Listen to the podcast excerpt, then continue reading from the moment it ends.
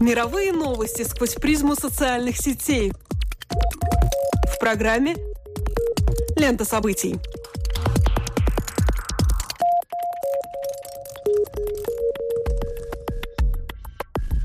Добрый день, дорогие друзья! Вы слушаете Латвийское радио 4, и меня зовут Алексей Гусев. А меня Роман Шмелев, и это еженедельный дайджест онлайн новостей «Лента событий». Здесь мы бросаем наш субъективный взгляд на происходящее и обсуждаемое в интернете. Социальные сети, Facebook, Twitter – все самое интересное и актуальное в течение следующих 15 минут. В Твиттере Великобритании и других западных стран сейчас набирает мощь хэштег Monty the Penguin. Именно так называется рождественский ролик Джона Льюиса, который рассказывает сентиментальную историю о мальчике и его друге пингвине, который ищет свою любовь. В кульминации ролика зрителя ждет неожиданный поворот, так что один из микроблогеров пошутил о том, что сюжет видео был позаимствован у шестого чувства. Также в США на значительной позиции вышел тег «Attorney». Его используют для обсуждения главной кандидатуры на пост министра юстиции в стране. Им впервые в истории может стать женщина-афроамериканка. По крайней мере, считается, что имя Лоретты Линч в скором времени должен назвать президент Соединенных Штатов Барак Обама. А в России по-прежнему популярен тег «Доллар», ведь курс американской валюты на этой неделе перевалил отметку в 60 рублей. А я продолжаю знакомить наших слушателей с показавшимися мне забавными или полезными приложениями для смартфонов. Сегодняшние аппликации совмещают в себе оба этих качества. Первое приложение Distiller – гид по всему, что связано с виски. Дистиллятор дает персональные рекомендации по виски и возможность искать отдельные сорта вручную. Второе аналогичное приложение для любителей пива называется Rate Beer. Десятки тысяч данных о вкусах, ценах, рейтингах и многое другое для заинтересованных в культуре потребления спиртного. Теперь вам совершенно не обязательно пробовать напиток на вкус, чтобы его оценить. И хотя на следующий день после виртуальной пробы у вас не будет болеть голова, напоминаем, будьте благоразумны в отношении употребления любого алкоголя. Твит недели. Российский интернет на этой неделе пристально следил за развитием истории, начало которой положил твит ведущего радиостанции «Эхо Москвы» Александра Плющева. Журналист отреагировал на сообщение о гибели сына руководителя администрации президента России Сергея Иванова. В Твиттере Плющев поинтересовался у своих подписчиков, считают ли они смерть сына высокопоставленного чиновника доказательством существования высшей справедливости. Ведь ранее Александр Иванов сбил пенсионерку и ушел от наказания, так как российский Российский суд счел его невиновным. Пусть в независимой и международной прессе звучала противоположная информация. Конечно, напоминать об этих обстоятельствах сразу после гибели человека, кем бы он ни являлся, совсем неуместно. На что Плющеву указали неоднократно, и после этого он свой твит удалил. Однако далее последовало сообщение о том, что главный акционер радиостанции «Эхо Москвы» «Газпром Холдинг» решил разорвать журналистам трудовой договор. Притом решение это оказалось осуществлено в обход регламента регламента и главного редактора «Эхо» Алексея Венедиктова. Последний сейчас довольно аргументированно заявляет, что твит сотрудника не одобряет, но увольнять его не намерен. В конце концов, Плющев ничего запретного в эфире не совершал. Многие эксперты отмечают, что история с твитом оказалась только поводом для очередного нажима на нелояльную российскому режиму радиостанцию, которая формально принадлежит «Газпрому». Чем эта драма закончится, пока не ясно, но ранее радиостанции всегда удавалось избежать репрессивных мер, отстояв свою политическую независимость. Вполне вероятно, что и Плющева она отстоит. В официальном заявлении «Газпром Медиа» сообщается, что решение уволить журналиста было принято цитирую, в связи с нарушением журналистом всех допустимых морально-этических норм. И есть основания предполагать, что поводом для увольнения Плющева мог послужить еще один произошедший недавно медиаскандал. 29 октября в эфире «Эхо» вышла программа Плющева «Своими глазами», в которой приняли участие два журналиста, только что вернувшиеся из аэропорта в Донецке, где с весны происходит столкновение между украинскими войсками и сепаратистами самопровозглашенной Донецкой Народной Республики. Сергей Лайко, корреспондент Лос-Анджелес Таймс, и Тимур Алевский, журналист «Эхо Москвы» и телеканала «Дождь», стали свидетелями того, что там происходит, и рассказали слушателям о своих впечатлениях, о том, как ведутся военные действия, о том, кто эти солдаты, и попытались осмыслить их мотивацию. Приведу небольшую цитату Сергея Лайко. Для настоящего украинского солдата, для патриота Украины, это та самая тайная комната из пикника на обочине Стругацких, та тайная комната из сталкера Тарковского, куда он попадет и где он узнает, зачем он, украинский мужчина, существует. И вот несоразмерность. Вообще вся эта война не стоит выеденного яйца. Не было никаких причин, чтобы ее начинать.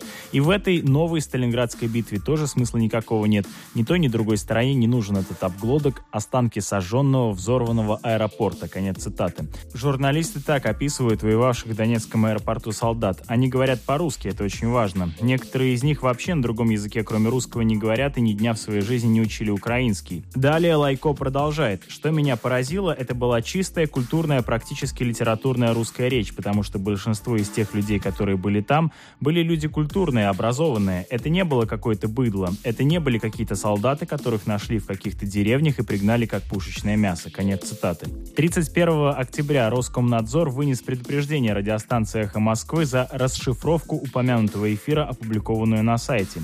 Как следует из формулировки предупреждения, в программе «Своими глазами», цитата, «содержится информация, оправдывающая практику совершения военных преступлений». Поразмыслить самостоятельно над тем, есть ли подобное содержание в расшифровке, может любой желающий на сайте самого Плющева, ссылку на которую вы найдете в описании нашей программы.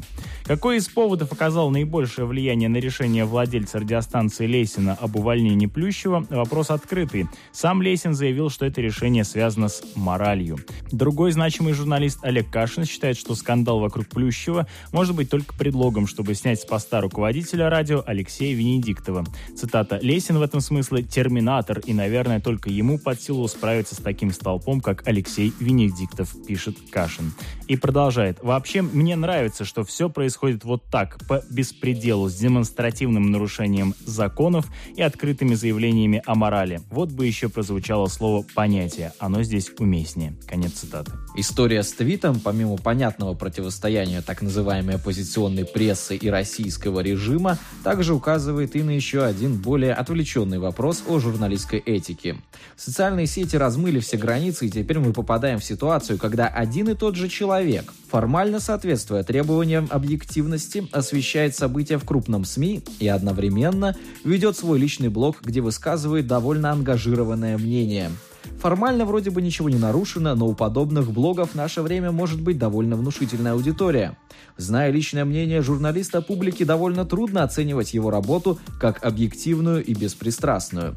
Здесь можно возразить, что полной объективности как таковой вообще не существует, и даже расположение материала указывает на некую идеологию. Так что нечего лицемерить, изображая погоню за эфемерной объективностью, и пусть каждый пишет, что хочет. Но, по-моему, все более очевидным становится проблематичность совмещения ипостасей блогера и журналиста, работающего с новостями. Хотя запрещать сотрудникам редакции радиостанций и телеканалов вести твиттер, безусловно, не выход. Сообщество недели. Сообществом недели стал скандально известный веб-форум 4chan с возможностью прикреплять к сообщению графические файлы. Особенностью этого имиджборда является еще и возможность отправлять анонимные сообщения. Вероятно, ею и воспользовался подозреваемый в убийстве своей 30-летней подружки молодой человек. Несколько изображений, лежащие в постели мертвой женщины, появились 3 ноября на имиджборде 4chan. На шее женщины были видны следы удушения. Подпись под фото гласила «Оказывается, задушить человека по-настоящему тяжелее, чем это показано в кино».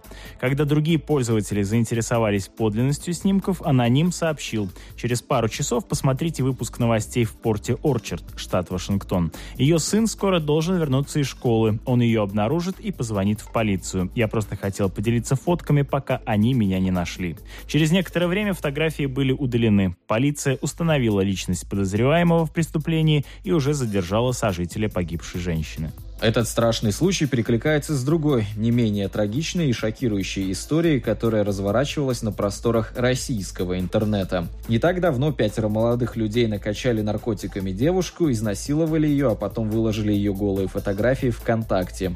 Примечательно, что обсуждение в социальной сети носило совершенно нелицеприятный и аморальный характер. Многие, пользуясь преимуществами анонимности, утверждали, что девушка сама виновата. Этой установкой, по всей видимости, руководствовались оказывались и совершившие преступления. Именно после того, как фотографии разлетелись по интернету, подозреваемые были задержаны, и теперь ведется следствие. Увы, жертве приходится сейчас бороться не только с душевной травмой после случившегося, но и с травлей и абсолютно сексистским отношением в социальных сетях. Пожалуй, здесь проявляется одна из самых негативных сторон развития интернета, ведь раньше публично доступная информация проходила через сета СМИ. Рассказывая такие истории, пресса изменяла личные данные и уж точно не разглашала адрес, местоположение и телефон жертвы. Теперь же вся эта информация имеется почти в свободном доступе. Это, безусловно, серьезная проблема проблема, которой пока нет решения. Но также примечательно, что в обоих случаях подозреваемые в преступлениях сами публикуют в интернете доказательства своей вины. Безусловно, здесь мы имеем дело с неким новым феноменом. Возможность широкой публичности и славы Герострата перевешивают риски, связанные с обнародованием подобной информации.